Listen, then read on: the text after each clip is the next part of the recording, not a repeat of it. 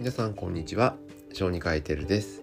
この番組ではお父さんお母さんの育児に役立つ知識を小児科医がお届けしています、えー、今回お話しする内容は子供の発熱についての知識をいろいろとお話ししたいと思います、えー、今の時期はまあ、コロナの影響で、まあ、手洗いうがいとかを子どもたちもしっかりしている影響かなかなか小児科医として感染症に出会うことが減っています。まあ、これはこれでいいことですね。だけどおそらくよくある、まあ、熱とかで、えー、自宅で療養している方はとても多いと思うので、まあ、どういうところを注意して見てあげたらいいかということを小児科医の視点からお話ししようと思います。まず発熱というものは感染症に対する防御反応の一つであるということは皆さんもご存知かと思いますこの熱を利用して病原菌と戦っているわけですで実際動物の実験なんですけれど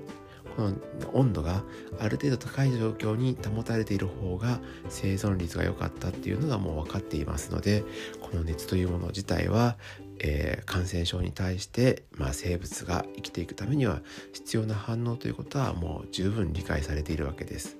で他にも実はこの感染に伴って起きる反応っていうのは自分のね人間の体の中で出てくるいろんなこう物質の影響で、えー、あるんですけれど、えー、まず1つ目とかでねよくある食欲が抑えられているんです実は。あれはきついから食べれないだけじゃなくって体の中の物質の影響で食欲が下がるようにコントロールされているんですまた眠たくなるのも実は一緒でただきついだけじゃなくって眠るようにプログラミングされているんですね。よくうまくできてると思うんですけどこうやって感染症に対して体全体がもうある一定の基準に沿った反応を起こして倒そうと努力をするという仕組みが出来上がっているわけです。でただこの熱に関してはやはりこう親としてはもう不安がね止まらなくなるんです。もう熱が40度とか出た時には皆さんが思うんです。この子の頭はどうだってどうかなってしまうんじゃないかって思ってしまうんですけど、まあ、実は熱がちょっとちょっと高いぐらいだからといって頭に悪い影響が残るということはないんです。だけど皆さん心配しちゃうんですよね。はい、だからもし熱がすごく高温になった時は解熱剤とかを使ってもらってね全然関係ないと思うんです。問題ないと思うんです。で、えー、この熱がなぜ心配いらないですよというかというと体温というのは実は上げるためにもコントロールしてるんですけど実は多少なり下げるコントロールも入ってるんです。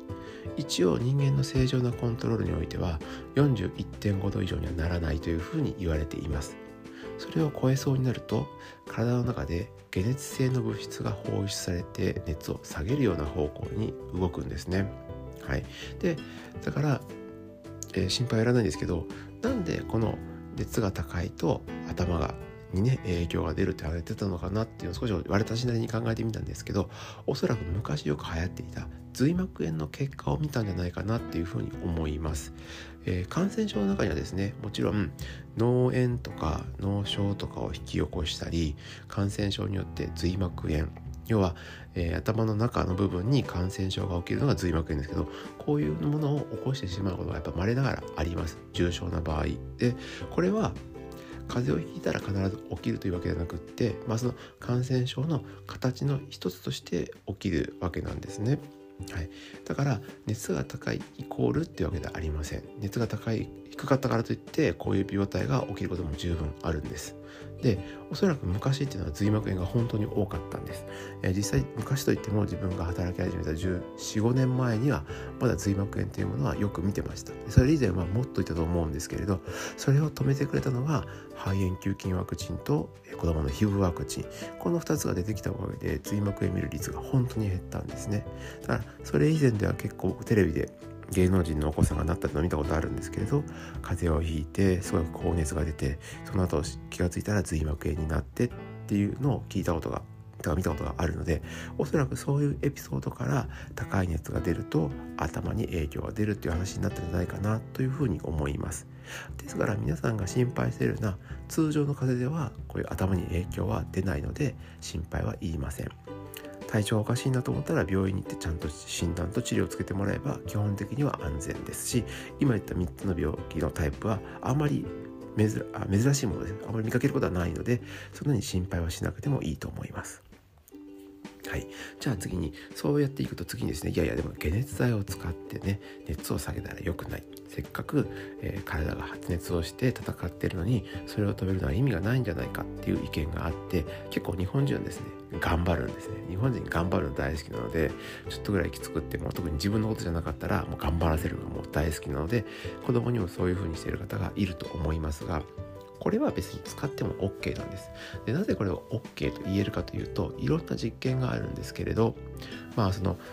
使う解熱剤を使った群と使わなかった群に分けてこう研究をした時にどういうメリットデメリットがあったかっていうのを、まあ、研究してるわけです。でその中で一つ、まあ、なかなかね難しい環境とかも違って難しいんですけどインドからの研究論文というのがあって要は原剤を使った群と使わなかった群の子どもたちを集めて評価したんです。でそうすると発熱の期間っていうのは実はあんまり変わらなかった。確か32時間の36時間ぐらいで実は確かに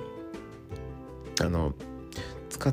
わなかった方がちょっとだけ短かったんです。ねちょっとだけ。だけどえー、っとほんのちょっとです。ほんの数時間ぐらいだと思うのでそれをこう統計学的な分析にかけると差は優位に差ってるんですけど差はありませんでしたよっていうふうに言っているんです。でただその代わり熱をどれぐらい下げたかとか熱を下げた割合ね、その人口に対する割合であったりとか症状が軽くなったということのメリットに関してはとてもあったということが報告されているんです。でこれは他の論文とかでもあるんですね。ですからつまり